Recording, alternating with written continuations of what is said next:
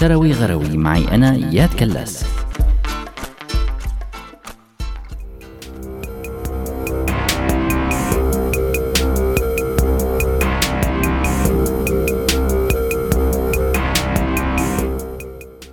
مرحبا. في تجارب بالحياة منلاقيها مرتبطة بالسياسة والآثار والدين بنفس الوقت. من هالتجارب اخترنا لكم أنا وعمر ثلاث تجارب لنحكي لكم عنها اليوم. التجربة الأولى هي الآثار الفرعونية ودخول الإسلام. اليوم كثير عم ينطرح هذا السؤال. فبمجرد كتابة بداية السؤال عن الآثار المصرية محرك البحث جوجل بالمناطق العربية رح يكمل. وهذا الشيء بسبب أهمية السؤال عند الكثيرين خصوصي فيما يتعلق بهدم الآثار لأسباب دينية مرتبطة بمنع الأصنام. وبتنقسم الآراء حول الوقوف ضد الهدم بدليل مرور المسلمين الأوائل دون هدمها والطرف الثاني اللي بيقول لازم ينهدموا هلأ باعتبار أنه عملية الهدم ما صارت سابقا لأنه كان ممكن تاخذ وقت كتير وما كان عند المسلمين وقت ليعملوا هذا الشيء. والتبرير الثاني هو أنه هي الأعمال الفنية بما فيها الأهرامات وتمثال أبو الهول كانت مطمورة بالكامل تحت الرمل وأنه لو كانوا شايفيها الفاتحين كان لازما بل واجب عليهم أنه يدمروها. بس الفاتحين من المسلمين ما شافوها بوقتها. الحقيقة هذا الشيء مخالف لكثير من النصوص التاريخية يلي بتأكد وجود على الأقل جزء كبير من هي الصروح التاريخية مع دخول المسلمين. بس ببساطة ما كان تدمير التماثيل من الأولويات السياسية والعسكرية للمسلمين بهديك الفترة. والضرورة يلي خلت الإسلام يهدم التماثيل بمكة ما عادت ضرورة مع التوسع وانتشار الإسلام كمفهوم ووحدانية الإله.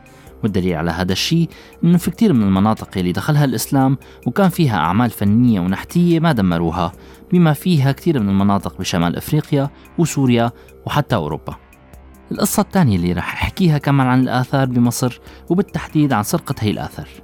هاي السرقة كانت تتم تحت غطاء سياسي ومثال عليها قصة منشورة على موقع رصيف ويلي بتحكي عن برناندينو دورفيني ممثل فرنسا بمصر ويلي كان موضع ثقة عند محمد علي باشا يلي عطاه وضعية خاصة بالتنقيب عن الآثار المصرية والتجارة فيها. دورفيني إيطالي الأصل وكان عنده كمان الجنسية الفرنسية وشارك بحملة نابليون واشتغل قنصل لفرنسا بمصر خلال فترتين بسبب علاقته القريبة من والي مصر. استغل دورفيني علاقته مع محمد علي ليعمل ثروة هائلة من تجارة الآثار فحصل على فرمانات للتنقيب شملت مساحات كبيرة مع عدد كبير من العمال وحصل على استثناءات ليشغلهم بالسخرة.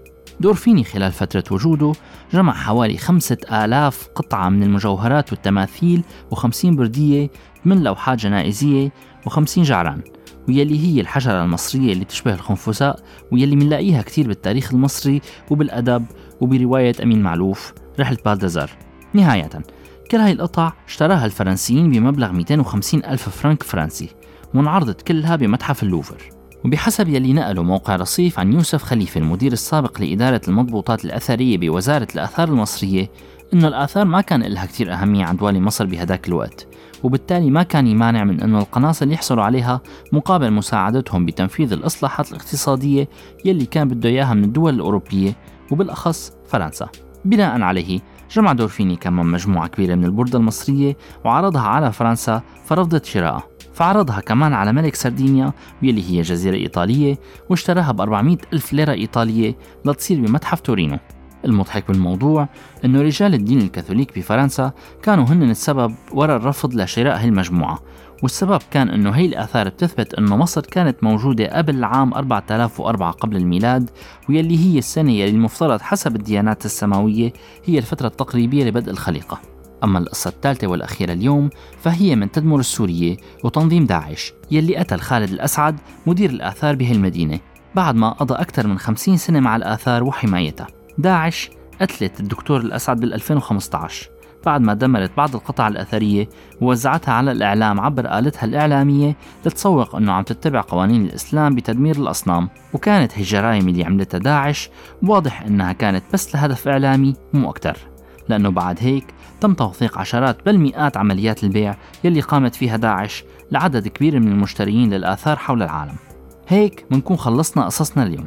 كنت معكم أنا إياد لأحكي لكم ثلاث قصص شروي غروي من عشرات القصص يلي بتورجينا تداخل موضوع الآثار بالمواضيع الثانية الاجتماعية والسياسية والدينية.